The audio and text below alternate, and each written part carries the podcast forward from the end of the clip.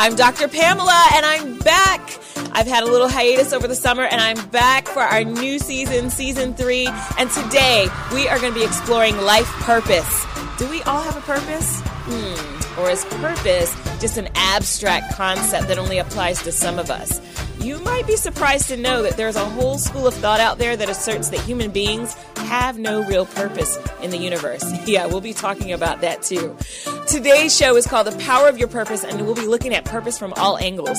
Now, I'll admit that I'm coming from this topic with all kinds of bias because I happen to believe that we are here to fulfill a definite purpose. And today's guest, Dr. Chantrise Holliman, teacher and author of Teach, Stay, Love, um, is joining us, and she's experienced life challenges that has brought her face to face with purpose, and she's here to share what she's learned and what she's still learning today. Now, in my own journey, I've discovered that we experience peaks and valleys, highs and lows, va- victories and defeats, but it took me longer to understand that once we overcome one dark period, even after enlightenment, success, bright flowery clothes, and epiphanies, we may be faced with another dark period, and another, and another. But guess what? After triumph, there's always another journey waiting for you. Another person who needs you, another lesson to be learned. We are constantly challenged uphold that purpose. We've been given to raise strong children, to inspire the brokenhearted, to serve as life changing uh, medical professionals, whatever it is our call is to be. But how do we stay the course? Well, we stay the course by focusing on our purpose. So join us today for a great discussion. As always, we've got trending topics to discuss, research to dish, and of course, my weekly balance challenge. So stay tuned, and we'll be right back on the Live Exchange.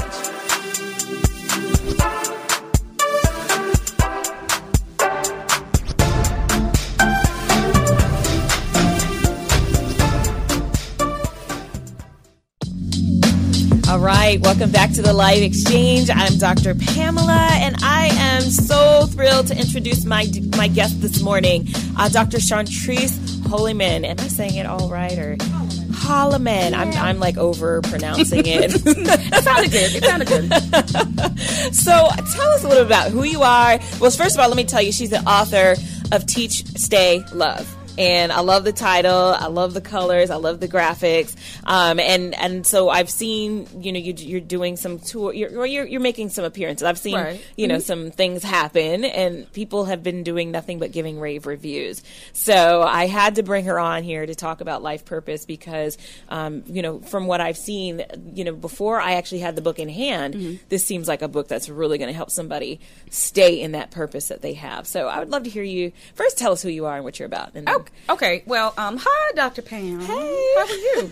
um, again, my name is, okay, well, my name is Chantrise Sims Holliman. Um, my students get offended when I don't say Dr. Chantrise Sims Holliman, uh-huh. so I'm Dr. Okay. Chantrise Sims Holliman. Um, I get that too. I am a 14 year educator, and um, I actually never wanted to be a teacher. So a lot of when we talk about purpose, um, I really didn't have a choice. Um, I'm one of those people who kind of believes that, um, especially if you are an educator, um, that you are called to this. Like mm-hmm. I believe that there's a difference between a profession and an, an vocation. Right. No, I'm sorry, a, a vocation. Right. Um, a vocation is something that you are called to do.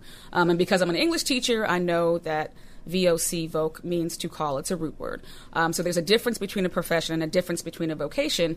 And I believe your vocation is rooted in your purpose. It's one of those yes. things that you don't have a choice about. Um, I ran from teaching pretty much most of my life mm-hmm. um, and kind of stumbled into education uh, because I was going to do it until I was um, going to go back to corporate. Okay. So if you've ever seen the movie um, um, Mr. Holland's Opus, Yes. So yes. if you know the, the for those of you who haven't ever seen it, um, the whole premise was that he was going into education until he was able to fill, fulfill his dream of creating his master opus, and then all these things happened. So teaching was kind of like the thing he was going to do until he really walked in what he thought his purpose was, and it turns out that his purpose was being an educator. And so that's kind of how I stumbled into education. Education was what I was doing until I became Susan Taylor because that was my dream. I wanted to be the, um, yes. the editor in chief of Essence exactly. magazine. Exactly. Yes. I and um, I came into education. and Said, "Well, I'll just do this until I'm able to get there." Mm-hmm. And when I looked up, I had spent 13 years mm-hmm. um, teaching students. And um, so that's kind of where um, my purpose came from, and I realized that my purpose was to teach stu- students. And the really interesting thing about purpose is that, um, again, you have no choice.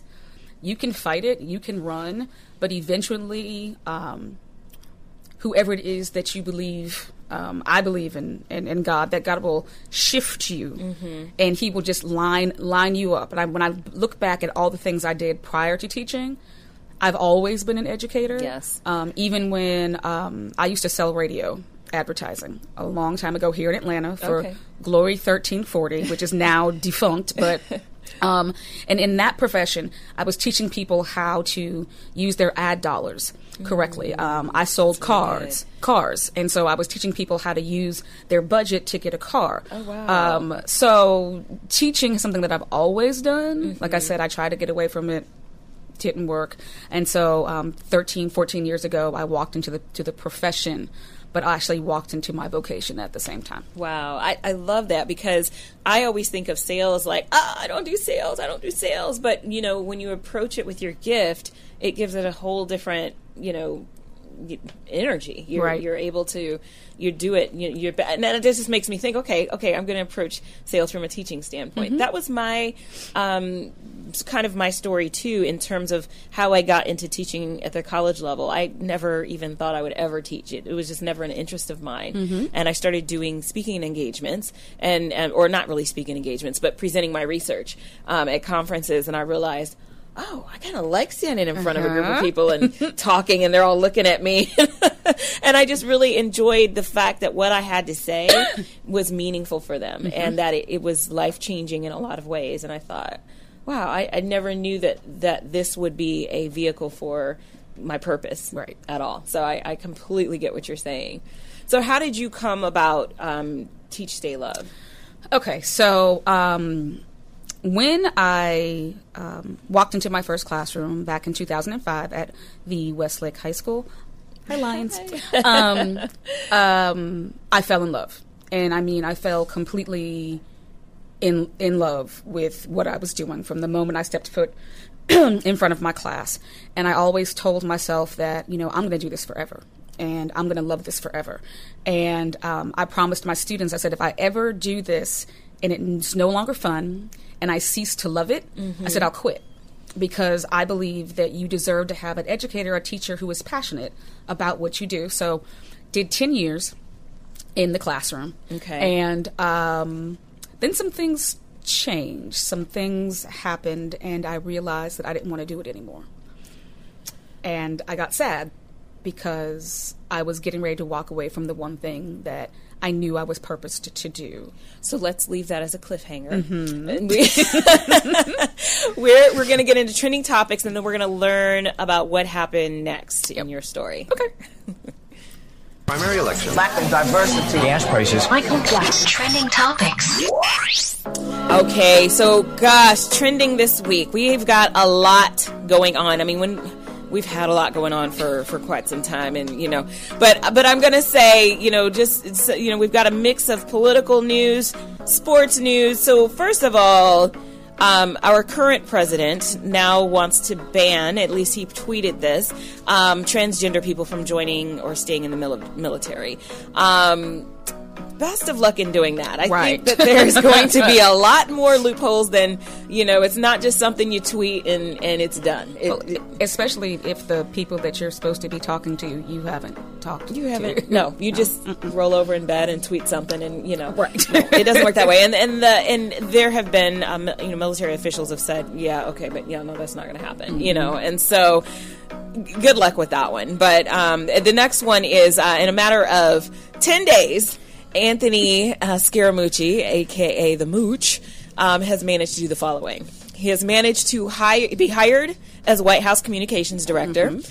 He made Sean Spicer, aka Lil Spicy, resign his job, even though, um, be, well, because he even he didn't want to work under Mooch. Right. um, he gave a horrendous and expletive-laden interview with Ryan Lizza, Lizza, Lizza, um, a reporter for the New Yorker and a CNN contributor. Um, and he pretty much gave Reince Priebus got Re- Reince Priebus fired. Yep. Um, instead of witnessing the birth of his child, he was hanging out with the president on the green on the golf. I, I I thought he was at the Boy Scout Jamboree. I thought that's where he was. I think that's where he Mm, yeah. Okay, Yeah, but he wasn't with more his wife. important, right? Yeah, mm, well. well, and then the newborn's mother filed for divorce Mm-hmm. uh, from him, and um, he resigned once Priebus's replacement was going to fire him anyway. I think karma just comes right back around. Wow. It just, Yeah. you know, um, in ten days. This was his last ten days. He didn't even get through the probationary period. No, no, and I and I'm pretty sure that there's something that must have come up. You know, um, yeah. And then we got two more. We got Omaro- Omarosa has hit. Uh, she has a hit list. Um, all the enemies of 45's administration. Um, so people like to write. Well, she's kind of the new Proud Mary. She's got. She's looking at Roland Martin, April Ryan, Pastor Jamal Bryant. They're all on her hit list. I don't know what that means, but okay. Yeah, yeah, they they because they're not in favor Oh. of her president. Okay, well. Um, and then Colin Kaepernick is being blackballed from being signed to an NFL team, um, and people have you know who have been given grace like Ray Lewis and Michael Vick. Now they're talking a whole yeah. bunch of mess, you know. So gotta love Colin's it. fine. Yeah, he's fine. He's fine. He will. Yeah. So mm-hmm. those are our trending topics. Gotta love it. Gotta love it. we'll be right back on the live exchange.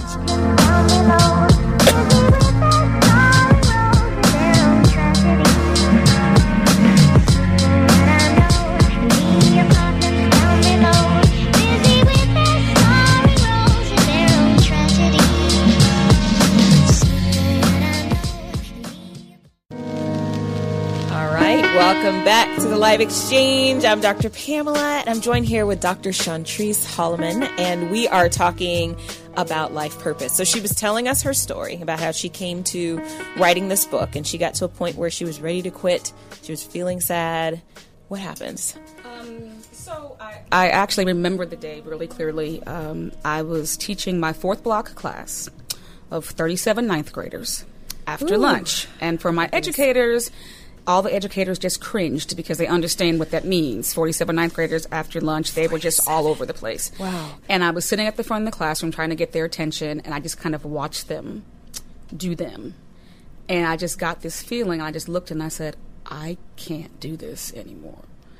And my heart broke because I was sincere when I said, if this is no longer fun to me, then I'll quit. And I said, oh mm-hmm. my God, I have to quit now. Wow. And I told my students, I said, y'all, I have to quit now. And they were like, wait, why? Why do you have to quit? And I You said this to them. I did. Wow. And, and I said, Talk because transparency. this, I, I can't do this anymore. This isn't fun for me. And they all got quiet and they were like, well, well, we'll do better and we'll act better and, and you can't quit. And I was like, oh. And it was the, my daughter's senior year Mm-hmm. and everybody in the building kind of knew. I said, well, I'm, and she, she went to the same school where I taught. Okay. So I always said, well, we're going to graduate together. So 10 years was her senior year. And I said, this is a perfect time for me to leave. But I didn't really want to leave. Um, and um, it took me some time to kind of figure out, okay, well, what is it that I what is it that I want to do? And then I began to look around um, at my colleagues and other educators, and I realized I wasn't the only one. Um, and these are phenomenal educators. These are people whose vocation, their calling, is to teach. And they were tired and they were frustrated and, and they were worn out because as, as educators, we get beat up a lot. Yeah. We get beat up by the media, we get beat up by parents, administrators, neighbors, politicians, you know, everybody Yes. Target of everything. target yes. of everything. And after a while, you just get worn down. Mm-hmm. And so I was just like, it can't be this way. Um, and then to add on top of that, um, teachers of color are becoming Mm-hmm. less and less um, prevalent in education. We're not going into Really? education. Uh, for a lot of reasons, and I said it, it just it, this can't be. Hmm. And so what happened is I started having some quiet time and meditating, and I kept getting these quotes, which just kind of drop in my spirit, and I was just like, oh, oh, that's really good. And I would just kind of write them down. And then I realized that these quotes were coming at really interesting times in my day or in something that I was experiencing. And so I was able to attach them to the experience. And so one day I was um, actually in a meeting. Um, and if my former principal is looking, I swear I was paying attention.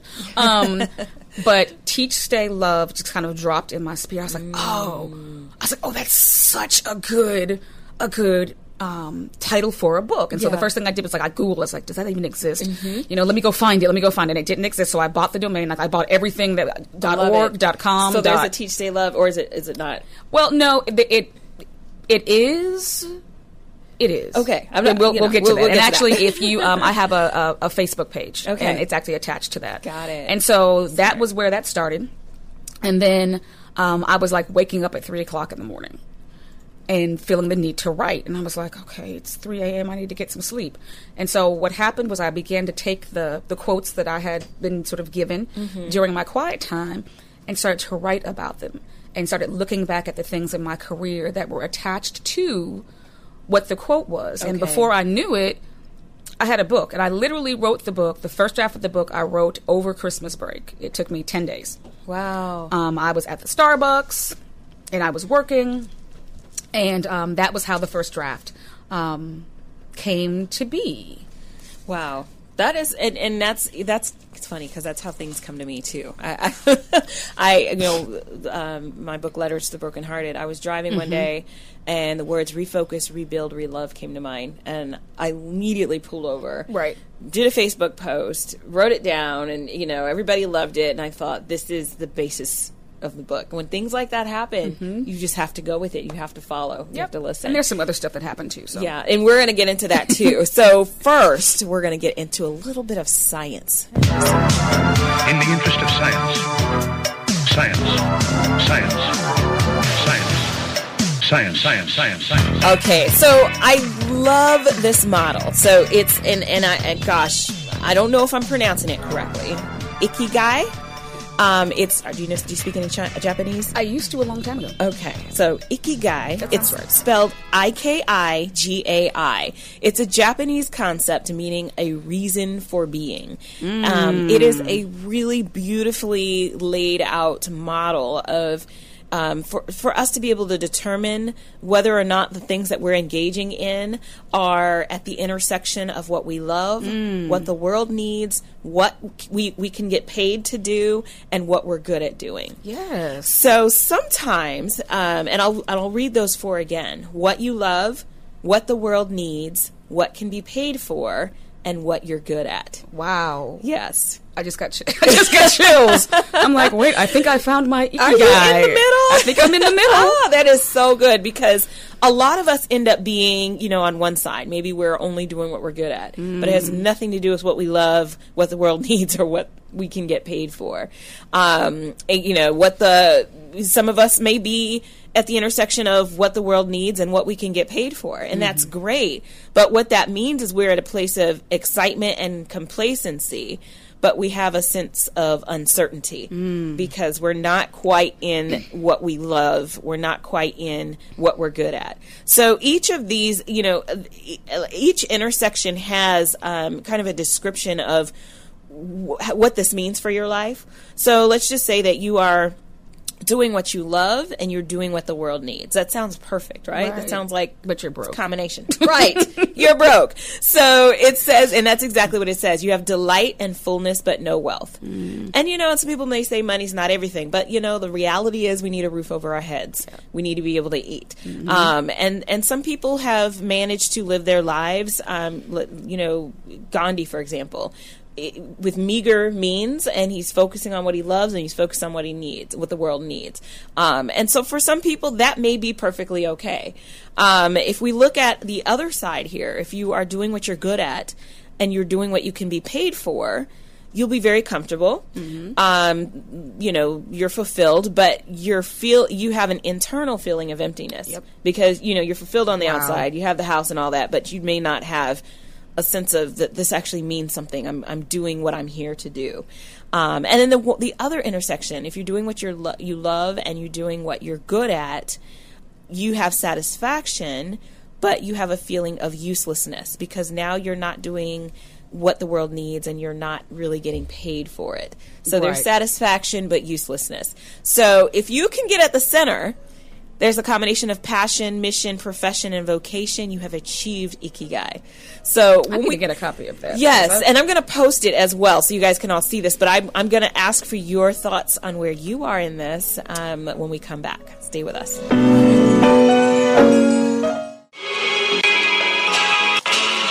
Welcome back to the Live Exchange. I'm Dr. Pamela, and we are talking about life purpose. For those of you who want to chime in, if you have anything to say, you want to call us, you want to ask questions, the number is 678 613 5857. That's 678 613 5857. So I was just sharing um, the the Japanese concept of you know why we're here, and it's called ikigai, and it's a model that um, you know that I discussed. And I was asking, um, and, and uh, Dr. Holliman immediately was like, "Oh yeah, yeah, I, I can identify with this." Um, and I'm curious to know because you said that you find yourself in the middle, in- in- at the intersection of what you love, what the world needs, what you can be paid for, and what you're good at.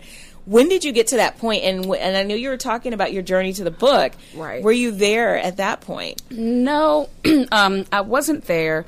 Although, looking at that, I kind of feel like I was on the. That sounds really existential, but I was on the path to ikigai. Um, I think that in a lot of ways, I'm there now. Okay. Because I am doing what I love. I am. Um, after 13 years at Westlake High School, um, I am actually blessed to be in a new position. I am the new director of professional development and new teacher induction at the Hapeville Charter Schools. So I'm at the middle school and I'm at the high school as well, and I get the joy. I have the joy of working with teachers every day.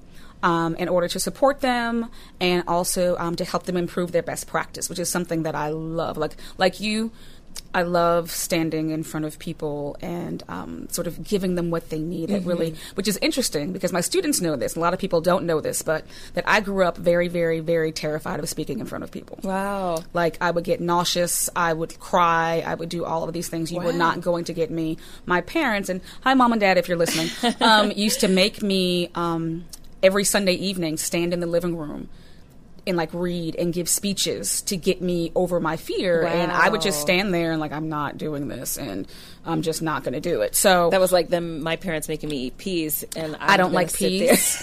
I don't like peas. And anybody who knows me knows. And my mother was like, and I would count the peas. I'm like, I'm gonna Uh-huh. five peas. That's all I'm doing. Um, so I'm in a position now where um, I'm getting paid to do what I love. Mm. Um, I'm doing what I love. Uh, what's the other one? um, what the world needs, what you're good at. Um, I happen to be pretty good at what it is that I do. Um, and I don't know if the world needs it, but I know that Are you kidding educate that educators. um, okay, well, the world needs it. Yes. um, needs encouragement and inspiration. And so the book Teach Stay Love is actually set up into three sections. Want to guess what the three sections are? um, Teach, Stay, and Love. And all of the stories that are in there come from my own personal experience as a teacher um, the stay portion probably was the one that I cried through the most because that's really where I had to tap into okay, why am I going to stay in this profession? Okay. And I began to think about the reasons why. And um, I thought about my students and I thought about the colleagues that I work with and the, the people that I know that put their life's blood into what it is that they do for these students. Um, and um, why they need to stay. You know, because if, if you're not teaching the children, who's going to teach them? Right. Um, and we already know that there's a massive teaching shortage just here in Georgia. Well, I'm sorry, just here in Metro Atlanta, Wow. let alone um, in the country. And so the reasons why you we need you, why the students need you, um, and then the things that I loved about what it is that I do. And so all of that kind of came together in the book. And um, I've had people um, who aren't educators buy the book and read it and say, I need this. Um, I've had students buy the book and say, I need this. You know, this isn't just for educators, and so, Yes. um, and that really was a was a blessing because when I, in my mind I'm thinking, well, this is just for for teachers, but no, it it really isn't, and people have told me as much, um, and have um, said that they've they've after reading some of the sections that they have like renewed faith in what it is that they are purposed um, purpose to do. And I, I tell people, I said, you know, a lot of times um, we're looking for a pat on the back from Right. someone to tell us, you know, an at a girl or you did a good job. And really, what Teach Stay Love is, it's teaching you how to give yourself the pat on the back. yes, um, because so important. because people may not ever know how excellent you are until you recognize and acknowledge how excellent you are. Right. And once you start you know, flossing just a little bit, you know, when people may say that, you know, it's it's arrogant, but it's not. Once you you kind of start saying, you know, I'm I'm a pretty amazing person, mm-hmm. um, and you start operating in that feeling, right. that's when other people they're like, well, what? Why she think she she the ball? Yeah. Well, come find out. And then they're like, oh, okay, I understand now. So that's kind of the whole um, the whole story, and I think that I'm absolutely.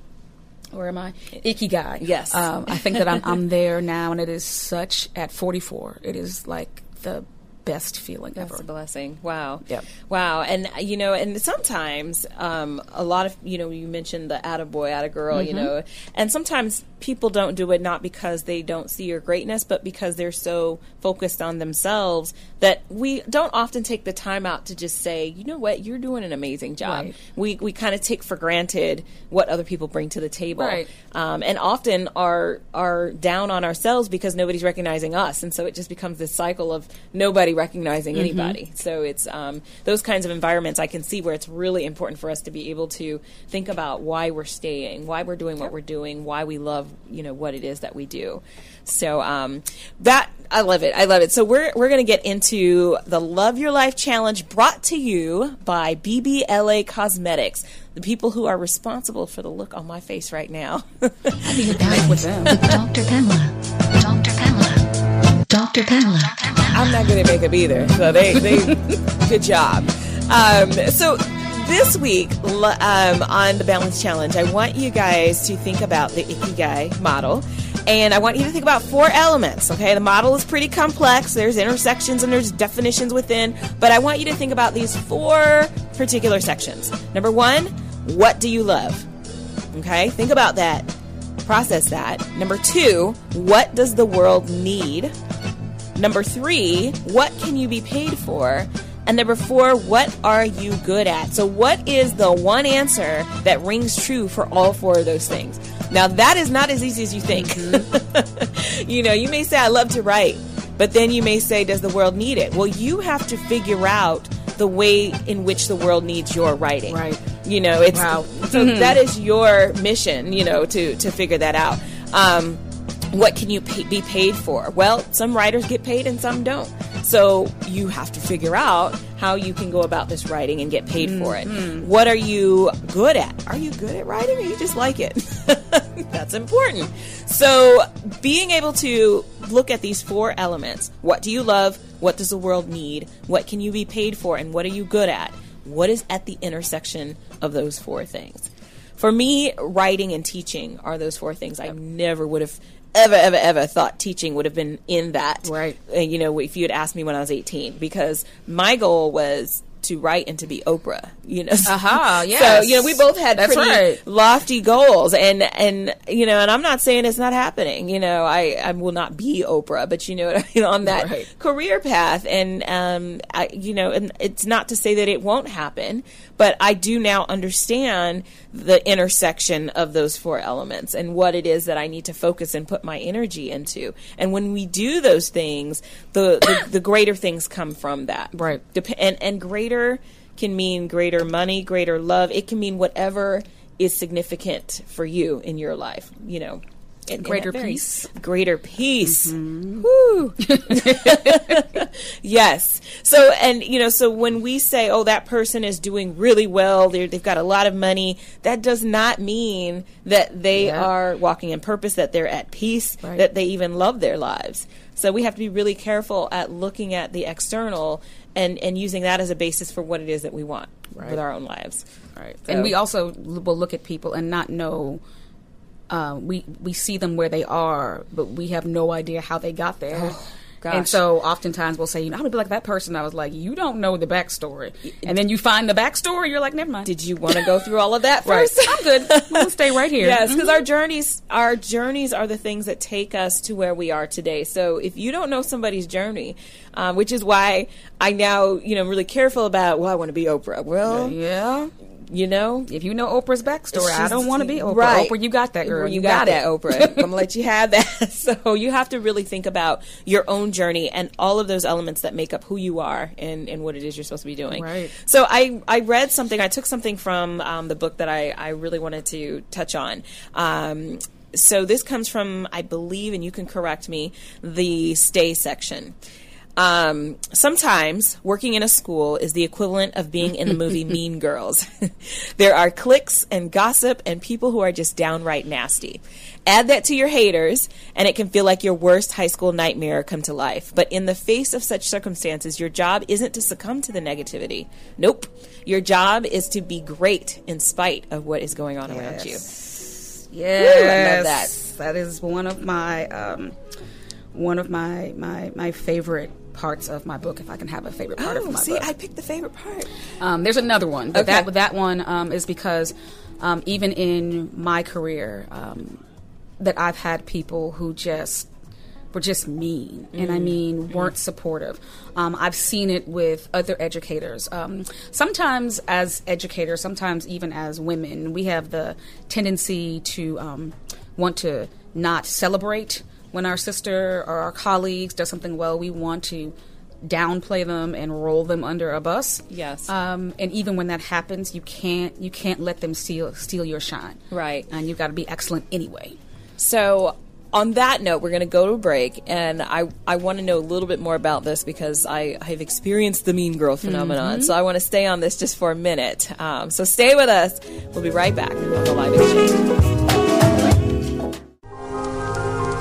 Welcome back to the Live Exchange. I'm Dr. Pamela, and joining me today is Dr. Chantrise Holliman, who is here to help me dissect this topic of life purpose. So, we were just talking about her um, her book and the quote in her book that talked about mean girls. Um, I have been a victim of mean girls. So let's talk about that a little bit. How have you experienced that in your life? Um, well, interestingly enough, um, I was bullied most of my childhood, so Me. Uh, mean Girls is something that I'm I'm pretty familiar with. Um, but even in my professional life, um, I've had people um, that you know I thought were my colleagues. We're going to put colleagues in air quotes, um, who have either said some pretty um, sarcastic or ugly things to me or behind my back, especially as I really started walking in my purpose, and um, and and things started becoming very positive for me. Um, I remember a situation where I had a student um, who would like skip every class but mine. Like he was he, every class but mine, but he was actually one of my favorites. He had a twin brother and um, they were always in trouble. But they weren't always in trouble because they were bad kids. They were always in trouble because they questioned everything. And I'm I'm going to go ahead and take credit for that because it. um, I encourage my students to, to, to do that. Yes. And so, um, but he was failing my class because he wouldn't do any of the work. Mm-hmm. Um, he took uh, his end of the course standardized test and rocked like a 96 on it Wow. which didn't surprise me. Um, even though you would look at his grades in the grade book and you would look at his test and you're like, how was that even a thing? And I said, because he's smart. He just, not every child should be in the four walls of a school. Yes. So when his test scores came out, there was a teacher who was across the hall from me, and and um, I was just so excited. I was in the hallway. I was like, "Oh my god, he got a 96!" And she kind of looked at me and she said, "You must have cheated for him." Whoa. And I'm looking, I'm like, ah, I'm sorry, I don't. That's not what I do. She said, well, he doesn't do anything in my class, so clearly, you know, you helped him out. I said, Wow. I said, no, I, I, I didn't. He, you know, he came to class. We had, you know, we had a relationship, um, and he told me he was going to, he was, he was going to do well. And she's Right. just like, I don't believe it. She's like, you're not that good. Wow. so because your light was a slap in the face to her. Right. Um, and so, and, and that that, I, that hasn't happened often, but it's happened enough. Um, and I've seen it happen to other teachers where I just kind of sit back and was like, did she really just, or did he really just? Yeah. Um, and so you just have to learn to be great anyway. Yes. You know, what's the, you know, put on your, straighten your crown and just handle it. Yeah. Um, in spite of. Right. Um, so yeah. Absolutely. Wow. And and if any of you have a story that you'd like to share, you know, give us a call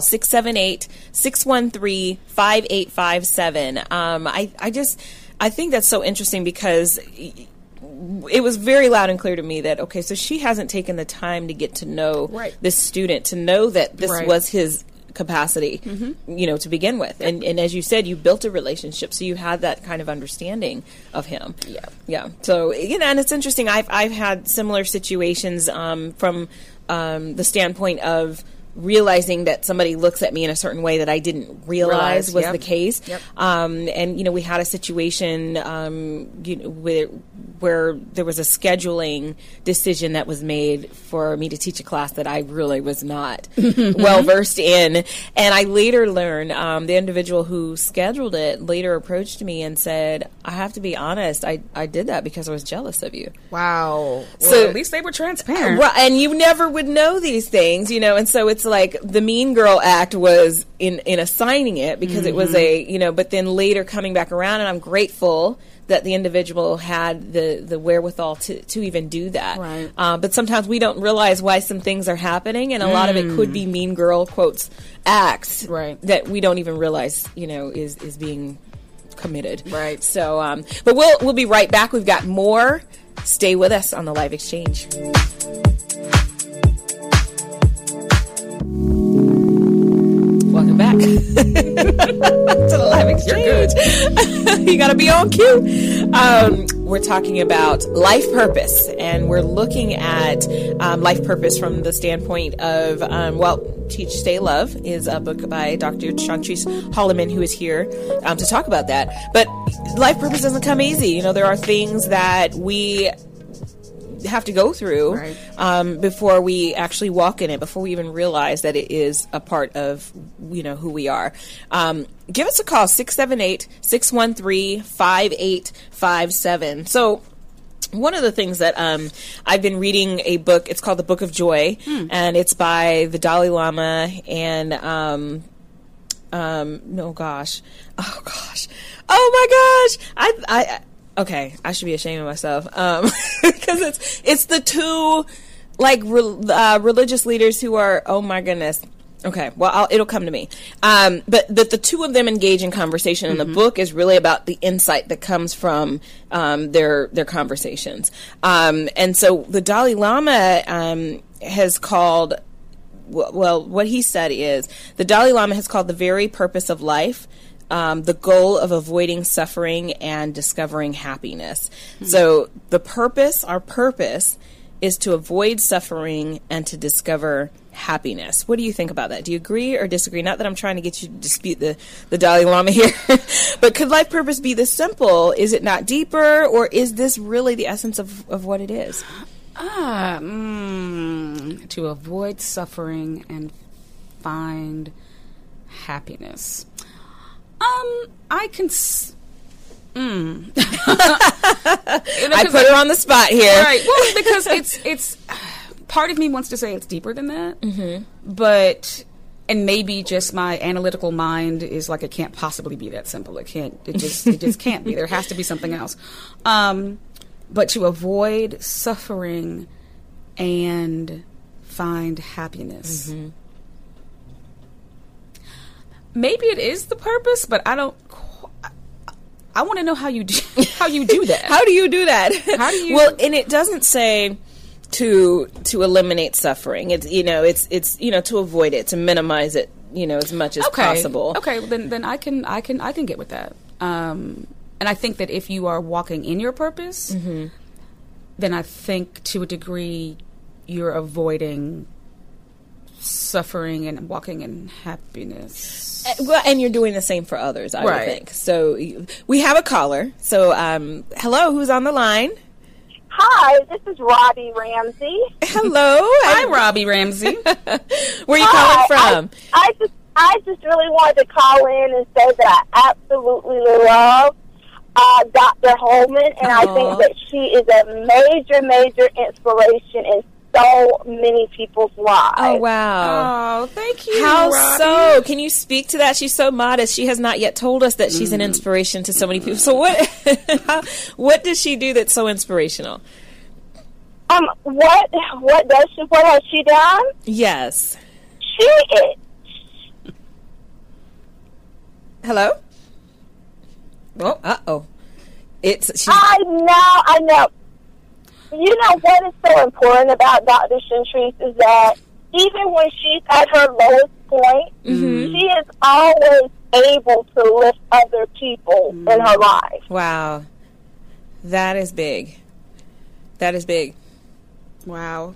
Thanks, Well, Robbie. thank you, and and that is and that and thank you so much for calling. Um, and, and that's exactly you're even when you're down, you're helping other people, and that I guess if we want to say that this is helping other people avoid suffering and discovering their happiness despite what's going on in your life, and you know I, I would assume in in your down times you're trying to bring yourself out of it. Um, yeah, it, it's interesting that she would um, she would say that because um, no, I've always um, been told that you know one of my gifts is the, the gifts of helps. That I'm always I'm a I'm I'm a mother for real. Hi, Asada, that's my child. If she's um if she's listening, um, but that I've always been a mother.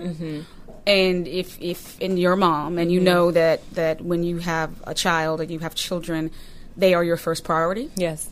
Um, so I think, and, and we always tend to put ourselves on the back burner, and that's kind of how I've always been. Um, and I don't know where that came from. I'm an only child. Um, but one of the things that I've had actually heard people say about me is that, you know, even at my old school, my nickname was was Mama Westlake because I was everybody's mama. I was teacher's mama. I was I was the student's mother, um, and I think that's where that comes from. of- of just sort of having that that that motherly spirit of wanting to make sure that everybody is okay before um, I take care of myself. So I love it. I mean, and and sometimes we have to re- be reminded to take care of ourselves.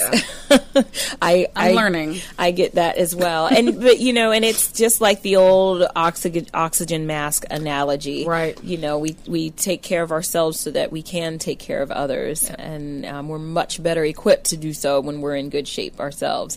So I'm still learning that. Yes, I'm working on it. Yes, so I'm getting better. It's and we all have areas, our areas to work on. It's certainly one um, for myself as well. Um, so we are going to get into love notes. Love Notes with Dr. Pamela. Okay, so I have this question from a listener, Morel. And uh, her question was she inboxed me with this one um, Dear Dr. Pamela, purpose is great and all, but I need to put food on the table. Everyone isn't a Gandhi.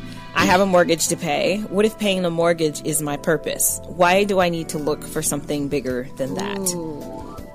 Hmm. Wow. That's a good question. I'm looking at Dr. Holliman like, hmm, you got anything on that? What if my purpose is paying the mortgage?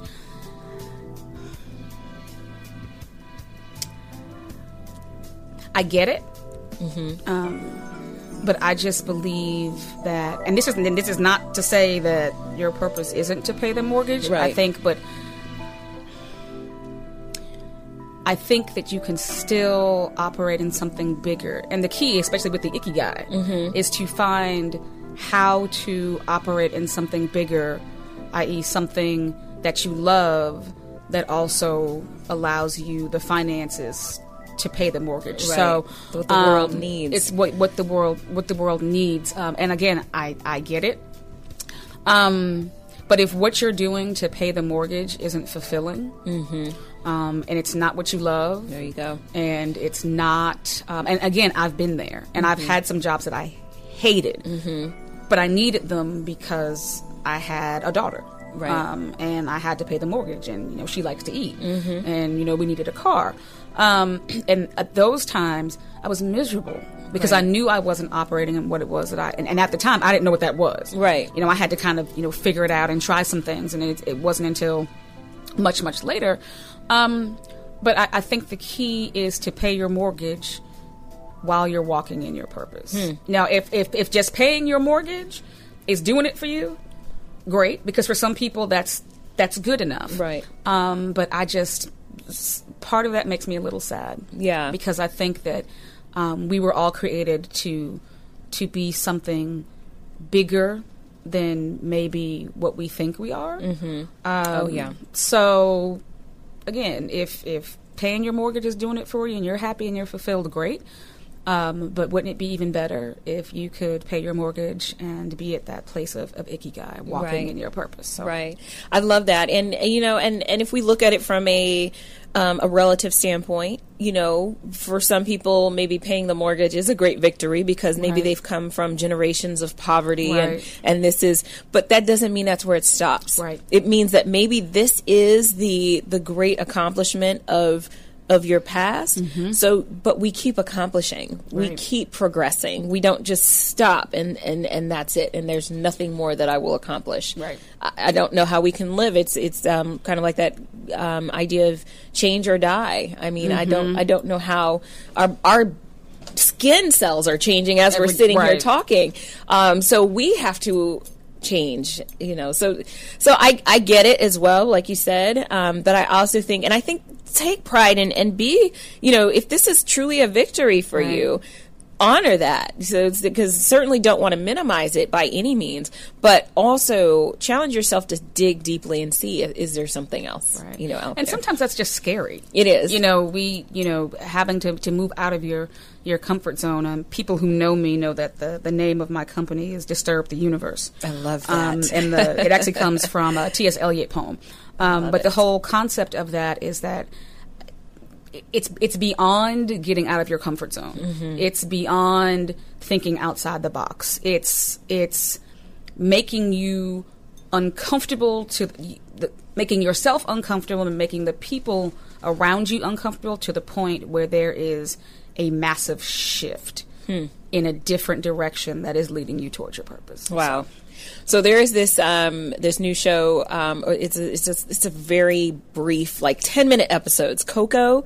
It's a show where this woman um, talks about race, and, and it's it's kind of a spin off. It's a parody, but it really deals with some serious racial issues in a really creative way. And one of the things that she said because she's at a party and and it's pretty much predominantly white participants, and she's talking about Black Lives Matter, and her friend's like, "I need you to chill out," and she said, "Why is everybody obsessed with being comfortable?" You know, and it was such a good point. You know, while it's supposed to be comical, and but I mean, it drives home some really good points. Why are we obsessed with being comfortable? Um, le- I'll leave you with that. Um, we'll be right back.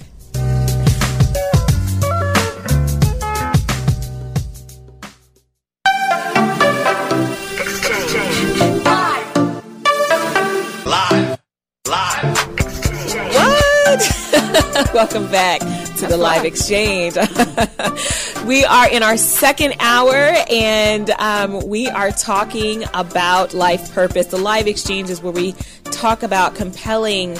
Uh, where we have compelling dialogue around love, politics, and intellect every Thursday, 11 to 1. So we are halfway through. And today we're talking about life purpose, and I'm joined by Dr. Chantrise Holliman, teacher, author of Teach Stay Love, blogger, and um, she has a lot of really great insight on this topic. Um, there's one point that I had mentioned at the beginning of the show earlier that I would love to revisit um, um, because I would love to hear your your thoughts on this. And this this is actually coming shameless plug from my own upcoming book, um, Secret uh, Secrets of the Obsessed. Um, once we've overcome one dark period, even after enlightenment, success, bright, flowy clothes, and bliss, we may be faced with another dark period, and another, and another. Guess what? After triumph, there is always another journey waiting for you. Another person who needs you, another lesson to be learned. We are constantly challenged to defend and uphold that purpose we've been given to raise strong children, to inspire the brokenhearted, to serve as life changing medical professionals, to be the voices of those rarely heard, whatever that is for you. So, how do we stay the course? We stay the course by focusing on purpose. One of the things I didn't know when I was, you know, dreaming big about what I want to be when I grow up and who, what I'm gonna, what career I'm gonna delve into, and I f- paid close attention to Oprah and the guests she would have on the show, mm-hmm. especially now, now that she does the Super Soul Sundays, and I look at their journeys, and I was naive in the sense that I thought once they went through their dark periods, they were good for life. you know, they were their rest of their life was supposed to be dedicated to teaching the rest of us, and so that was my goal. Once I get through my dark period, I'm good. Is- Thoughts, Dr. Yeah, Holliman? well, no, that's that's definitely not how that works. Um, it would be nice though, Wouldn't it be? Um, if once you went through um, one dark period, you just kind of you were good, you were set. But um, life in general, life ebbs and flows. Yes. So um, if you live long enough, you know something else will will, will come will come back around. Um, yeah, I, I I never. I think I wished that growing up, and I've I've been through some pretty interesting dark periods um, in my life. Um, I think I wished that, um, and really spent a lot of time questioning. You know, I thought I was good. I thought I thought all was all was well, and then something came in and knocked me flat on my behind, and I was like, "You've got to be kidding me." Yeah. Um, and I think what's changed with me isn't so much that I don't expect bad things or challenging things to happen. It's how I respond That's to it, them yes. when they happen. Um, I'm going to share this this quick story. Um, uh, I'm having a, I have an amazing husband. Hi, CJ, if you're listening. um, and uh, there were some things that we had been. He's a he's a pastor. He's an educator. He he does like he's a Q. Hey, um, he does all all these amazing things. And um, we had been praying for some things to things to happen in our lives, and like almost like in in quick succession. It was like, boom, good thing, good thing, good thing, and we were just like, this is great. Wow. Oh my god, I can't believe all these good things are happening. Um, and then one day we got a phone call, and we had to travel to his hometown. Yes. because um, his mother, his father, and his oldest son, uh, my my stepson, had been murdered and it was like the, a punch in the gut like I have never experienced before in my life because it was how can we go from the answers to prayers to this Right. um, and it it shook us both to our core um, and what has sustained us both and I'm going to say what has sustained me is watching him um, he relied on his faith. Everything that he believed that God said um, is what is, is holding him up. And it's what's watching him is what's holding me up.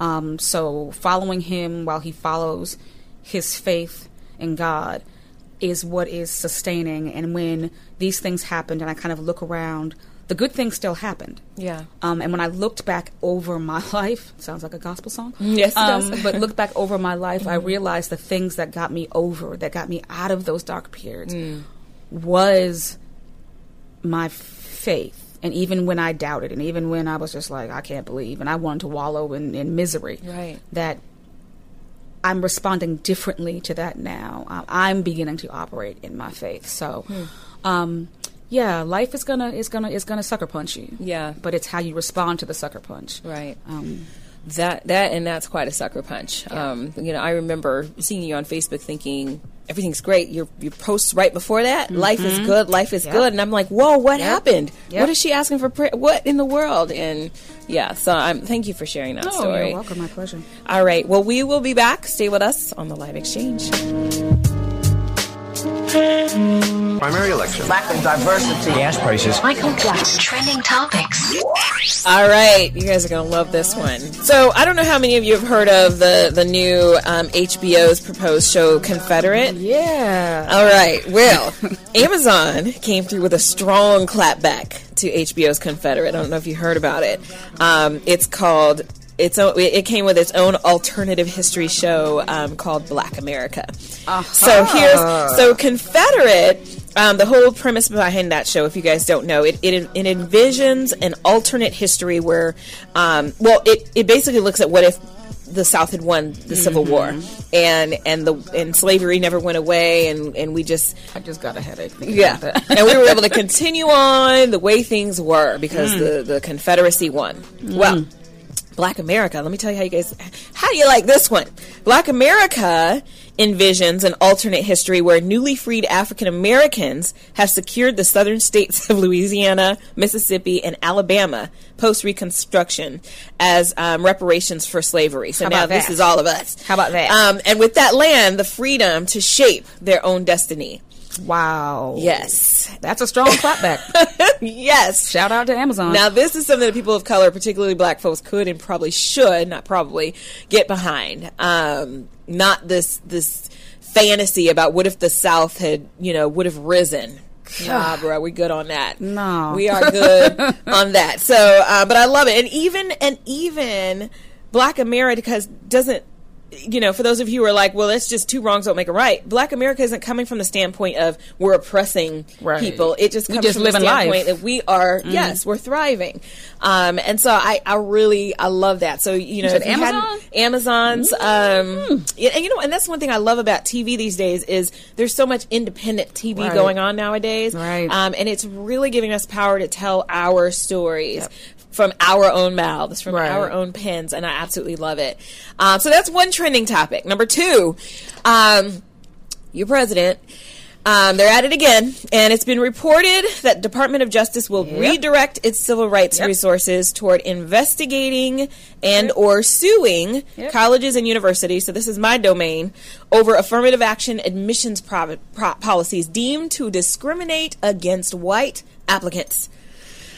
I'm gonna This- keep my mouth shut on this one because I don't want I don't I don't want to offend anybody. But yes. So this has Jeff Sessions and Steve Bannon written all over it. oh yes, Yes. Um, 45 is at least living to his mantra of making America great again from their standpoint. Oh, I was like, he- No, no, no. Yeah, yeah. From, from the standpoint of what the, the true meaning of that phrase. Right. And we know what the true meaning of that phrase is. Um, he's, he's trying to live that whole thing out. Um, so yes, it, we, we need to pay attention. We need to read between the lines. Um, yeah, and and it was just struck down. You know, it was Yep. Mm-hmm. in, in Texas where you I know, remember it was that. ruled that no, this was not a case of discrimination. So now we're going to open that back up and Mm-hmm. and and examine that again. So we're going backwards because there's nothing else that's more important right. to Th- deal with absolutely than- right now. than this Not issue. North Korea Right. or Nope. Russia Mm-mm. or you know Not- any of that that. doesn't matter. Nope. Nope. And number three, Congresswoman, I love her, Maxine Waters. Yes, reclaiming my time. Reclaiming my time. yes. Yes, she is letting y'all know that if you don't come straight with no chaser, she's reclaiming her time. I love her. Go on, Aunt Maxine. I love her. I love She's her. And you know, when I was living in California, I mean, she was she was just as vocal as she is now. It wasn't any different. It's just now that people are paying attention. Now that you know, social media is tweeting what she's Mm-hmm. Right. saying. So this woman has been this way since the beginning. Love her. Love her. So those are your trending topics. Pay attention to what's going on. I know it's hard sometimes. I have to kind of monitor my own, you know, how much of the news I take in because Right. this is, you know, It's a lot. it's interesting out there. Stay with us. We'll be right back on the live exchange.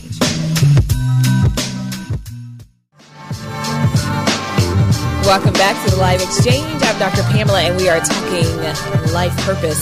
Give us a call, 678 613 5857, and you will um, be able to ask us questions, chat with us, um, insert your opinions, all of that good stuff. And I'm joined by Dr. Chantrise Holliman, and um, she's written a book. Think, teach. I was going to say think. Uh, teach. that could be Think is important one. too. Now, you know, uh, but teach stay love. My goodness i'm stuttering on this one. So we actually we were going to have a second guest who isn't who's feeling a little under the weather. Right. but i was going to ask this question of both of you but it was based on his book. So i'm going to read this quote from his book Okay. and i would love to hear what you have to say about it. So um you, and, and this is um, robert pierce and his book is um, navigating through this thing called life. And he talks about in chapter two when your dream dies right in front of you. Wow. and that happens. Um, and so he says this here. He says, Let me say this early on. Facing the truth isn't easy. This chapter was the hardest for me to write because I needed to confront some truths in my own life before I dare challenge anyone else to stare truth in the face. So, what I wanted to ask both of you, so I'm going to ask you, um, what were there parts of your book that challenged you as you wrote it to face your own truth? Um, yes. Um, yes. Um, but they were attached to um, moments or situations that challenged me, if that makes sense. So writing them down wasn't hard, but the the actual um, situation that occurred was difficult. Got Um, it. And so there's a, and I can't I can't remember what section of the book it's in, um, where I kind of um, rip, I'm gonna say I, I ripped it off. I, I didn't. I um, You know, I- keep it. Yeah, I um. Hmm. Well, it's Tupac. So um, you know, Tupac wrote um, has a whole book of poetry called "The Rose That Grew from Concrete," and so I kind of borrowed it a little bit, and I said, if a rose can grow from concrete, um, then you can find a flower in the desert. Um, and and the whole uh, concept behind that was being in a situation that you didn't want to be in, um, but finding the positive in that. And so um, the story is this: that I was I was at my previous school and I was really unhappy, and I I wanted to leave. I was I was just fed up, and I was like, I'm not doing this anymore. I'm not going to be here. Um, and um, then something really interesting happened. Like I was looking for jobs and nothing was coming through, and then I got really sick. Um, I have lupus, and so I ended up um, like having to go to the emergency room. Um, I was in excruciating pain, and they couldn't figure out what was going on. And finally, my doctor. I went to the doctor the next day, and he's looking at my test results, and he like he fussed me all the way down. Like I think he made me even use actual cuss words. Um, because I was that person. I was the workaholic. I was the one who was going to put in 20 hours a day of a 24 hour day, you know, doing things. And he had been telling me for a while. This was post lupus diagnosis, so you knew. Well, no, I, I didn't knew- no, no, I did know. Okay, Um, I was diagnosed in 2006. Got it, And so okay. this is 2015. I see, okay. And, um, you know, I'm not one to admit when I'm not feeling well. I'm not, Mm-hmm. you know, I, I'm always have the brave face on. And um, he pretty much told me, he said, if I'm putting you on um, on medical leave. Um, and I was just like, I, I can't be on medical leave. I, I have to go to work. I have things I have to do. I have projects. He's like, if, he said, if you don't sit down, you're going to die. Wow. And I was like, oh, well, Wow. when you put it like that. Um, and so a really interesting thing happened. I called my principal and I told her what happened, and she said, great. She said, I need you to rest. She said, we'll take care of everything until you get back. Wow. And I remember kind of looking at the phone like, did she just say that Wow. they were going to take care of? And so that's kind of where the quote came from because, um, and if you read it in the book, I, I said, you know, had I been someplace else, had I gotten the job that I thought I wanted, had all of these things come through and this happened, I'd have been fired. Yeah. I might very well have been living under a bridge. Wow. But because I was in this place that I thought was my barren land, Mm-hmm. um, Hmm. I was able to receive what I needed, which was the support from my administration, the support of my colleagues, the support of my students, and at the same time, I was working on my dissertation.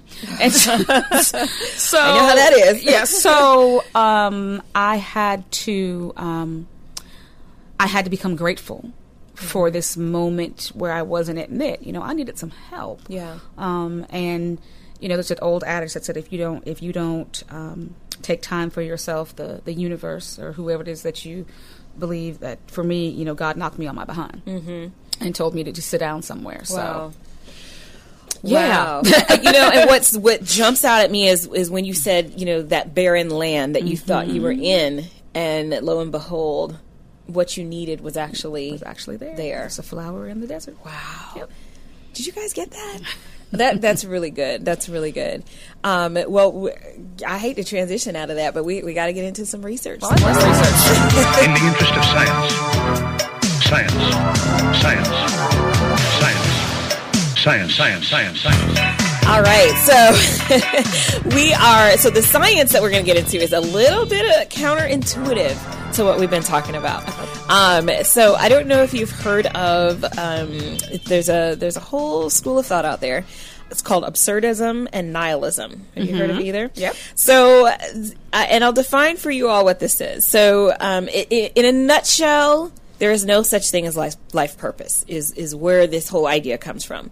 So, the absurd, which is the the root for absurdism, refers to the conflict between the human tendency to seek inherent value and meaning in life and the human inability to find anything. Wow. So, it's kind of like that idea that our search for purpose is absurd because there's no purpose out there. And it's that process of searching um, that they're labeling absurdism. In this context, absurd does not mean logically impossible, but rather humanly impossible. The universe and the human mind do not each separately cause the absurd, but rather the absurd arises by the contradictory nature of the two existing simultaneously.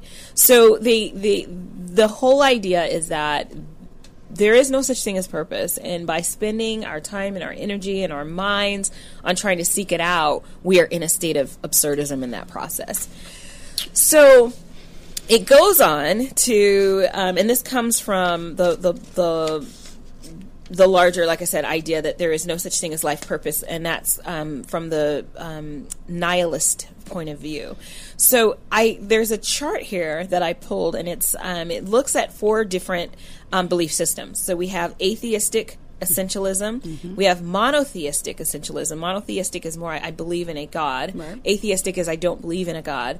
Absurdism is what I just said. There's really no greater purpose here. And then nihilism um, is is probably the most extreme to the whole idea. Right. Absurdism, absurdism at least allows room to explore whether or not there is purpose. And nihilism, nihilism is like nah. no.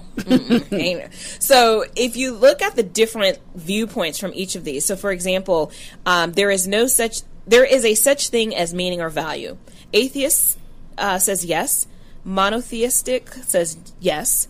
Absurdism says maybe. Nihilism says no. The other question is there is inherent meaning in the universe. Um, atheistic says no. Monotheistic says yes, but the individual must have come to the knowledge of God. Absurdism is maybe, but humans can never know it. Mm-hmm. And then nihilism, no. Nihilism is just no. All No. across, yeah. no, no, no, No. no. The pursuit of meaning may have meaning in itself. So that whole the the the, the pursuit of finding meaning and purpose may have meaning. Atheistic says yes. Monotheistic says yes. Absurdism says maybe. Nihilism says no. So it's it's just that whole it it's interesting because I never thought that there was a continuum between uh, uh, you know, representing yes, there absolutely is purpose. No, there absolutely is not purpose. Not from a scholarly standpoint. Right. There is there is literature out there um, where people are are uh, you know I don't know how they study this, you know, but it's social science and there's a lot of different um, ways that we look at things. Um, and the other two, individuals' construction of any type of meaning is possible. The first three, yes, yes, yes. Um, the last one, no. Um, and then the last one, there is resolution in the individual's desire to seek meaning. Yes, yes, maybe, and no. So when we come back, we're going to delve into this a little bit. Um, so I stay with thought us. about that. Yes, I would love to hear it. So we'll be right back on the Life Exchange. All right, welcome back to the Live Exchange. Uh, we are currently in the science. We're looking at the research, and that is sponsored by um, Peasy Heads. Peasy Heads. They do hair, natural hair, natural hair products. Love it. Um, yes, and then coming up, we're going to get. Um, I have another love note um, with some advice, and um, we also have the balance challenge coming up. Um, but right now, um, I just presented the whole concept of absurdism and nihilism, which um, comes from the body of work that that that is that asserts that there is no such thing as life purpose, and the pursuit of such um, leads us into a state of absurdism. So, what are your thoughts on that? Dr. Okay, so the very first thing that kind of came to mind is um, okay, and I don't know how people are going to receive this, but um, if you spend your life trying to pursue purpose, then you're not living. okay, Um, I my thought is that you you live your life and purpose will find you. Um, the problem is is that for a lot of us we don't listen. Yes, or we ignore the signals or you know the little um, the little things that kind of cross our paths you know that that might have been coincidence but that could have been a a, a, a hint um, a god wink as it were. Right. um, and I think that you we, we, we and the reason why we get frustrated is if we keep looking for our purpose um, and we keep looking for it and we keep looking for it and and and we're so focused on trying to find whatever we think our purpose is that our purpose could be sitting over here like waving like hey i'm over here but because you're so focused on pursuing it that you don't um, that you don't notice or that you don't know that it's it's right here. Um, you, i think you live long enough um, it will it will find you once you start paying attention to what's going on. Like for example, I have a, a, a coworker, a former coworker named Jenna. Hi Jenna, I hope you're listening. um, and Jenna has was always told that she had like beautiful handwriting, and she does. And I wish I had her. She made me all of these lovely little notes to give to my teachers, and, and I was just like, "Did you just stumble across this?" And she said, "Well, no. People always told me I had nice handwriting, but now." Like it's gone from just oh I'm just I have nice handwriting to now like I ordered more notes from her. I'm like, I'm gonna need 30 more of these. And now, like, other people are coming along, like, these are so great. I need to buy this much. And she wasn't looking for her, looking for that. Mm-hmm. Um, and she does a whole bunch of other stuff, but she wasn't looking for that. She was just living life. Wow. And she was just sort of doing what she loved. And all of a sudden, and they're all these really encouraging notes that she can make, you know, whatever you want. But she wasn't looking for it. It just kind of, you know, came up to her and was like, hi. And she was like, hi. And now she has this wonderful sort of side hustle that, um, that she's, she's doing. And so, you know, I, I think that you, we get frustrated because we're looking for it instead of living and continuing to move forward and letting it kind of find us. That is so interesting. It's it's like love. Yeah, You know, it is exactly. Stop looking for it, and it's gonna show up. One day, I have to tell you the whole story about how my husband and I met. Yeah, I wasn't looking. I love and he just showed up, and I, I was like, it. "Really?" Because I wasn't looking for you, and you And know, there he there, is. there he is. Wow. Well, you know what? I love that because it it gives this whole concept of absurdism um, more of a, a grounded standpoint. Mm-hmm. You know, so it's not because and, in, and even in looking at these four questions, there's such a thing as um, meaning or value. There's inherent meaning. There in the pursuit of meaning. It doesn't say no that Mm-hmm. Right. there's no meaning in the pursuit. It says maybe. And so if your pursuit becomes this thing that that takes actually holds you back from finding Right. your purpose because you're looking so hard, um, then you know you're you're wasting your time. Or Mm-hmm. you know, I, I love that. I actually never thought about it that way. So I, That was the first thing that came to mind. I was Ah. like, that's really good. That's really good. that's thank really great. Oh, I thought you were going to say something else. so, so yeah, so we have um, the the whole idea of absurdism, and then we have nihilism. Again, nihilism is don't even look; it ain't there. It's not coming to you. those are those are the miserable people. It's not. And I wonder though if we looked at just that particular group. I don't know. Do you know anybody who has kind of Mm-hmm. approached life in this way? And how has because my if I had somebody here at the table right now, I would ask them, how do you get through the storms? How do you get through the hard times if you don't have purpose? Because for me, that's the only way I know how to. Um, and and I'm just wondering, is there some other strategy that I just don't know about? Yeah, I, I don't I don't know. I do know people who are just like, you know, we're here and that's it. Mm-hmm. and I'm just like that's that's a really sad existence. Mm-hmm. Um, and on the one hand, some people will say, "Well, yeah, but if I'm not looking for purpose, then I have no pressure to find it."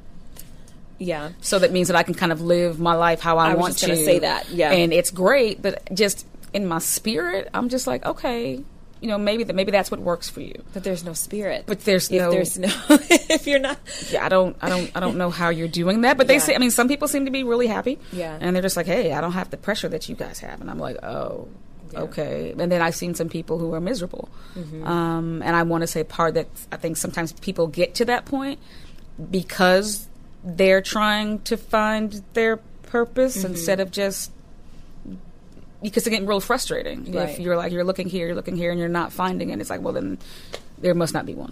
Well, you know, it's interesting because I have people ask me that question a lot. I mean, I um, a lot of the work I do deals with purpose. The book that I'm writing deals with purpose. So I have people asking me, "How do I find my purpose? How do I find my purpose?" And um, I, you know, and what I've always told them, you know, I'm gonna have to think about how I, you know, address that question now.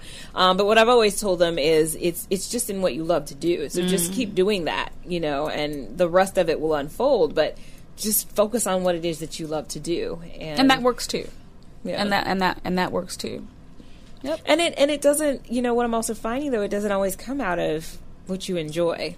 You know, because there are things that um, I've found ways in which I have touched people's lives and, and helped people, and I would not have wished for that particular right. position because it means that because I, I inspired them because I went through a divorce and I went through it in a way that inspired other people to to think about rethink how they divorce. I don't want to be the role model for that. so so sometimes it it just comes out of your your journey. There's a concept called post traumatic growth, and Hmm. um, and that is when you go through a traumatic experience. And traumatic trauma is relative. Right. So for some people, one situation that's traumatic may be like what really for somebody else. Right, So yeah. so we define tra- trauma um, based on our own experiences and our journey. But when we have experienced a traumatic situation and we have learned how to rise and and live better lives or be stronger as a result of that experience, Mm-hmm. that's what's um, termed post traumatic growth. That makes sense. We don't want to be people who have had to experience tr- post traumatic growth because that means we've had to experience the trauma. The, the trauma, right? But there's a lot of times no way around experiencing the trauma. It is what it is. It's you know it's part of the journey of our lives. It's not something that um, w- we don't necessarily say. Well, I'm glad that happened, so now I can. Woo, yes, you know. that pain was great. Right. That is not, but when it does happen and we do grow from it, it does. Um, it- part of the the research behind post traumatic growth is that it you're a catalyst for change Right. to other people, even without trying. Just in them watching you. Well, and I and I'm, I'm anybody who knows me knows that you know I say this often is that we never go through anything for ourselves. It's always for somebody who we haven't met yet. Right. Um, so when, when you kind of think about that trauma, is like okay, clearly I'm going through this for someone that I'm going to meet. You know, I don't know when, but when I meet that person, I'll know. Yeah. Yeah. Yep. And and you, and you, if you can be conscious of that, because Mm-hmm. a lot of times we don't. We're just in our own Oh yeah, this is all 2020. Yeah, Uh, yeah, I definitely yeah. Was wasn't gonna thinking say, about this while I was going moment, through. We we you know it's why is why is this happening? Everything Yep. was great, and now this, and you know. Yep. So, uh, but if we can somehow pull that mindset into play in the midst of it, it's not easy. Yeah, I'm not there. But if we can do that, it's it's one way of getting through. And post traumatic growth actually um, trains our brains to think that way Hmm. when we go through subsequent traumatic situations. We get better at dealing with trauma. I have Um, learned so much on this show today. I'm so excited. Good, good. Okay, balance challenge. Balance. Your balance with Dr. Pamela. Dr. Pamela. Dr. Pamela. Okay, so the balance challenge is brought to you by BBLA Cosmetics. Breathe Beauty LA. They are the ones responsible for my face. and I love it. I love the work that they do. So check them out. Um, they're in the Sugarloaf Mills Mall, but they also have a website, um, bblacosmetics.com. Um, so the Love Your Life, or, or the, the, the Balance Challenge, I'm transitioning into changing this name. So just, the, you, you got a sneak preview. But the Balance Challenge. So this, we talked about it the last hour, the Ikigai. And I'm going to post it so you can see what it looks like. But it really looks at four primary elements. It looks at what do you love? What does the world need? What can you be paid for? And what are you good at? The intersection of those four elements is um, is how you get to ikigai. And ikigai is a, cha- a Japanese um, concept for why we are here. What what is our why are we even here? So um, if you can think about, is there a common answer for these four questions? What do you love? What does the world need? What can you be paid for? And what are you good at? And there may not just be one answer. There may, you know, there may be multiple answers, but the, the idea is that that one answer goes across all four Right. questions. Uh, it's not easy. It's not something that, um, you know, there may be some maneuvering that needs to happen. Some, you know, I, I mentioned in the last hour that let's say it's writing. Um, y- you know, you may love writing, um, but is it what the world needs? Right. So y- the answer isn't always automatically yes. there, there is an angle to your writing, um, a particular um, story or a particular genre that may be more of what the world needs than something else. Right. So, and there's not a rule to it. Um, so somebody may say, you know, comics, that's just a joke, that isn't meaningful. I beg to differ Yep. you know there are people's lives that have been touched and inspired and and all of it so so what you have to bring to the table may touch a particular population that may not impact another but Right. but there's Yep. there is a group that you are um, destined to to touch to change Yep. I agree with that. so this is your challenge for the week. I want you to look at those four elements. What do you love? What does the world need? What can you be paid for? And what are you good at? Those are the things I want you to consider. Find out what that one thing is that rings true for all four of those, and you will have achieved Ikigai. Stay with us. We'll be right back.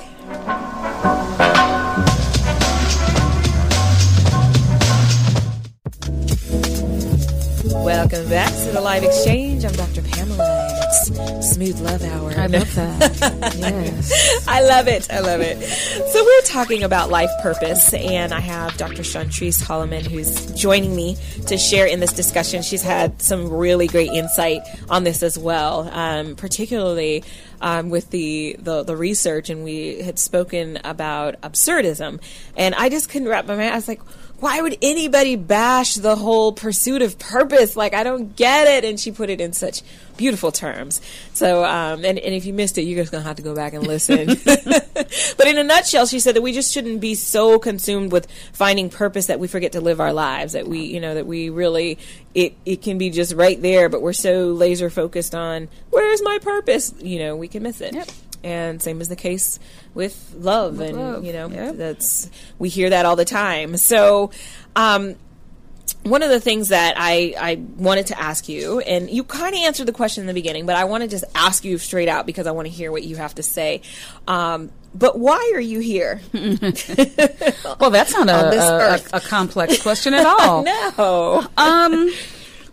Wow. Um. I don't know if there's one answer to that question. Um, when I look at my life, I'm definitely here to be a mother. Um, I have an amazing shout out to my daughter, um, an amazing 20 year old, but um, who's at LSU.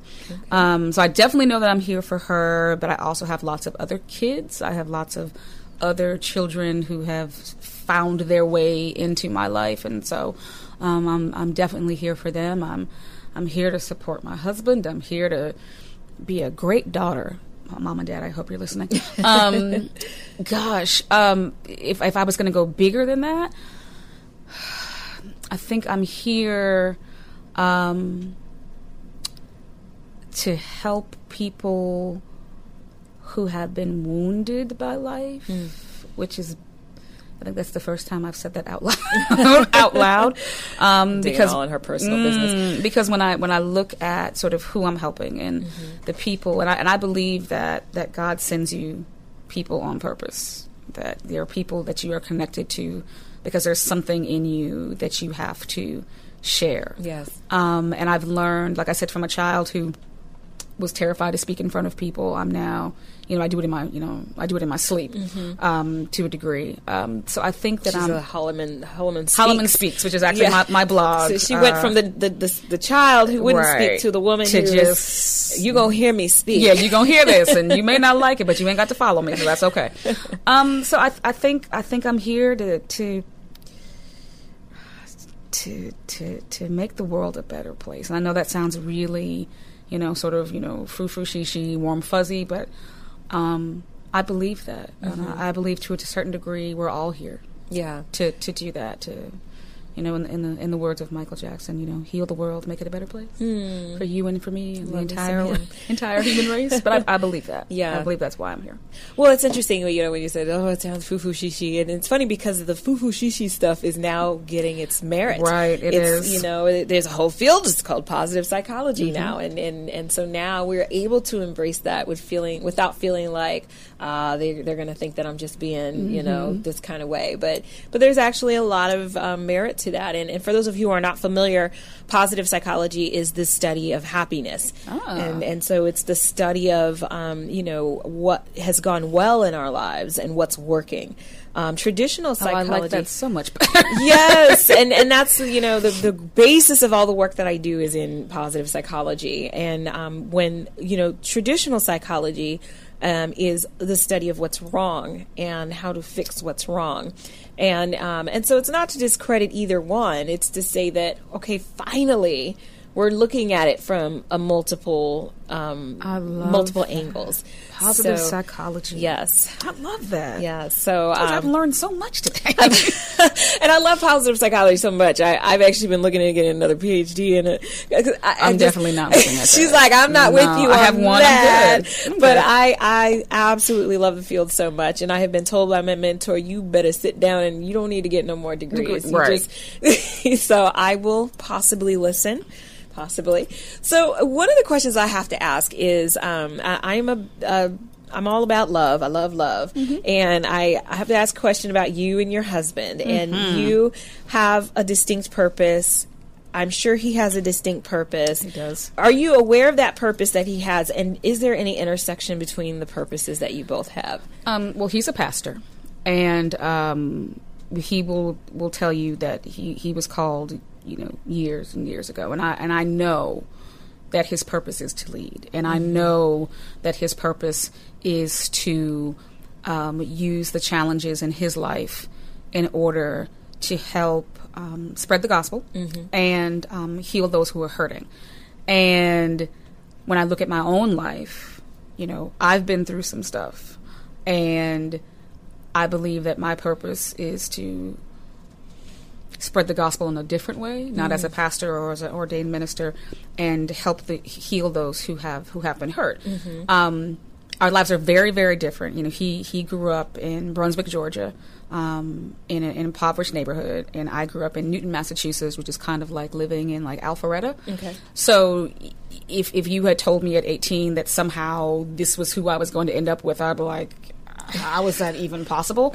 um, but when we um, when we met and we began and our relationship began to grow and he got to know me and I got to know him. I began even then I began to say okay I can kind of see how or why we're together um, because our backgrounds are very different but our experiences and even our experiences are different but just the having to go through and having come out on the other side is one of the threads that kind of brings us um, brings us together. So yeah, we I think our, our purposes are um, are connected. Yeah. Hi, CJ.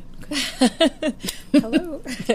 yes, I think, I, and I, I, I love that because I don't know when I hear conversations about relationships, I hear relationship experts and all those, you know, they talk about all these things that we need to be doing and that we don't need to be doing. Um, I rarely hear them talk about the intersection of purpose between yourself and, and the person that you're partnering with. Right. Um, and it, it just seems so important to me. Um, And it's funny because there are people who will he has frat brothers who will who will come up to me and say, Y'all two were meant for each other. Like I think the job was just made because it's it's clear when you see us, it's it's it's clear when you, you hear us talk or or we're out somewhere and people will just say, Boy, you you, you two are, you know, a match made in heaven. I'm like, Yeah, we are. it's pretty cool. literally. Literally. I love it. That's great. Yeah. And so, um, one of the things that I um, also talk a lot about is how when when you are aligning or when you're walking in your purpose, um, a lot of people will do a lot everything they can to.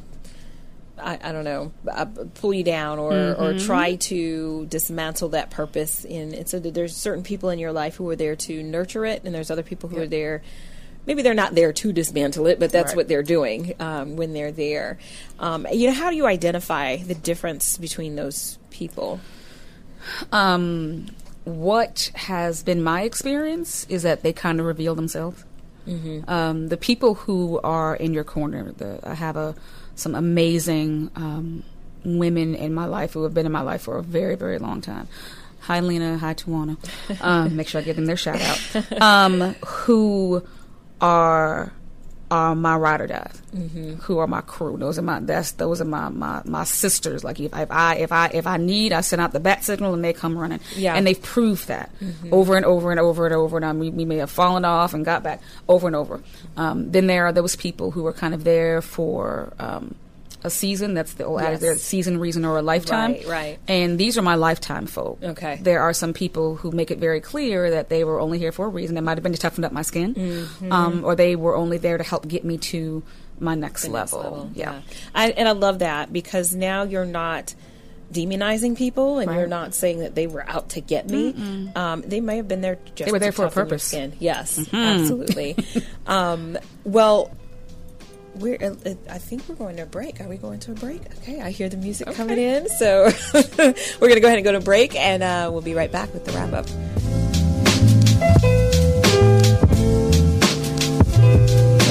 Love Notes with Dr. Pamela. All right. So today's question, love note, comes from Samuel Thomas, and, and he was just um, he poured out a whole bunch of questions for me last night, and uh, so I thought this one was um, a pretty good one, and it basically asks if women can women make men better? Do you think a woman can make a man better? Um, and as in the Bible, God knew He wanted to make women um, because man needed help. So, is it part of our purpose to make women better? Is it, um, make well? Is it part of our purpose to make men better? Is that part of what we are here for? Um, what are your thoughts on that? Ooh, um, um, Okay, so I believe that um, for a woman to make a man better, the man has to be want has to want to be better. Okay. Um, who was it? I don't remember if it was a it was a comedian or something, um, or it might have been watching a movie. I don't know. And there was a male character, and he said, it might have been Jack Nicholson, um, and he said, "You make me want to be a better man." Um, I don't think, and I think sometimes as women we go into relationships with the old, you know, well, I know he acts like this, but I'm gonna change him. No, you're not. Oof. I've been there. You're not. It doesn't Mm-mm. work. Not going to happen. Um, he has to want to change, Yes. and if he doesn't want to change, then he's not. Um, but I think that as women, we can inspire our men Mm-hmm. to want to be better. Um, you know, you may have a, a, a, a guy who's who's real selfish, but because of your love and your unselfishness toward him, Mm. he may turn around and say, "You know what? I need to do better." Um, now I don't know if that's our purpose because not every woman is in a relationship. Not every woman wants to be in a relationship. So, right. And and that's those are two different questions. Right. Whether it's yeah. um, but I think I think that we can inspire. Um, but again, I think the man first has to want that because he may be just fine being the way he is, and all of whatever you do is not gonna is not gonna make him change. And then you have to decide, okay, am I am I okay, you know, being in this role, or do I need to go and and, and find something else? So, Yeah. Well, I find it a very interesting question because um, I think that it's a two way street. I think that there are ways in which the men who have been a part of my life, in whether that's my father or my brother or a good friend, um, have totally made me a better person. Right. Um, and there are ways in which the women in my life have made me a better person. You know, some of my closest friends have challenged me on things that I never would have thought about until they brought it up. Right. Um, so I, I do wonder. I get what he's saying from the standpoint of um, God creating Eve. You know, to No, in a marriage, that's a different story. To okay, me. go ahead. What- what in a mean? marriage, I think that, that that's a different story. Um, I think when you're you're you're, and I'm not a relationship expert, but that when you're when you're dating, that's one thing. In a marriage, I do believe that part of my purpose is to uplift my husband um, and to make him the best, whatever it is that he wants to be, um, because as his wife, I'm, I think I'm, I am, I am ordained to do that. Mm-hmm. Um, I agree. Dating is a little bit different because there's no commitment there, and you just kind of, kind of in it. But as a wife, I, I do believe that. And that's that line between, um, you know, treating a boyfriend like a husband, uh-huh. and you know, and really understanding. That's a whole different show. Yes, we could do a whole show on that. yes, um, but no, I, I think that's great. I, I think your answer is is great, and I, I love the distinction um, with marriage. It's it, it is Mm-hmm. a whole different ball game, um, and it and it is about him wanting to change. You know, and in my case, when I was married, um, I I'm not perfect, but I, I did what I could to make him a better person, Right. and I have to say that. Now that we're divorced, it took. You know, he gets Yeah. it, and he is a really great person now. Um, it didn't happen when I wanted it to happen, Right. but you know, it, it certainly did. Um, so, if you would just give us um, your website and how to reach you. Okay, so there's a couple ways. Um, you can follow me on Twitter um, at Holliman Speaks. Um, I also do have a blog, which is hollimanspeaks.com. Um, you can also find me at www.chantricesinsholloman.com. All of those places, inbox me. I do speaking engagements, All right. all kinds of stuff. And I'll Um, do. I'll be sure to post your information on the Okay. on the thread and Great. the website. Um, so, final words. Do you ever wonder why challenges come at you when you seem to be flowing right into your destiny? The reality is that we face threats to our purpose through every step of this journey. Our strength equals the sum total of all the battles we've engaged in to defend the purpose we've been given on this earth, to raise strong children, to inspire people, all of those things that encompass um, your purpose. Whatever your purpose, there are forces that threaten that mission every single day a lost job, an illness, a betrayal, a financial setback, an unexpected temptation, even. What we have to understand is that the culprit isn't the betrayer or the lost job or the illness. The culprit is our unwillingness to face ourselves, the unwillingness to step forward through it. Close your eyes and open your heart. Examine yourself. Most of what we see are mere distractions. It's what we don't see that we must pay attention to.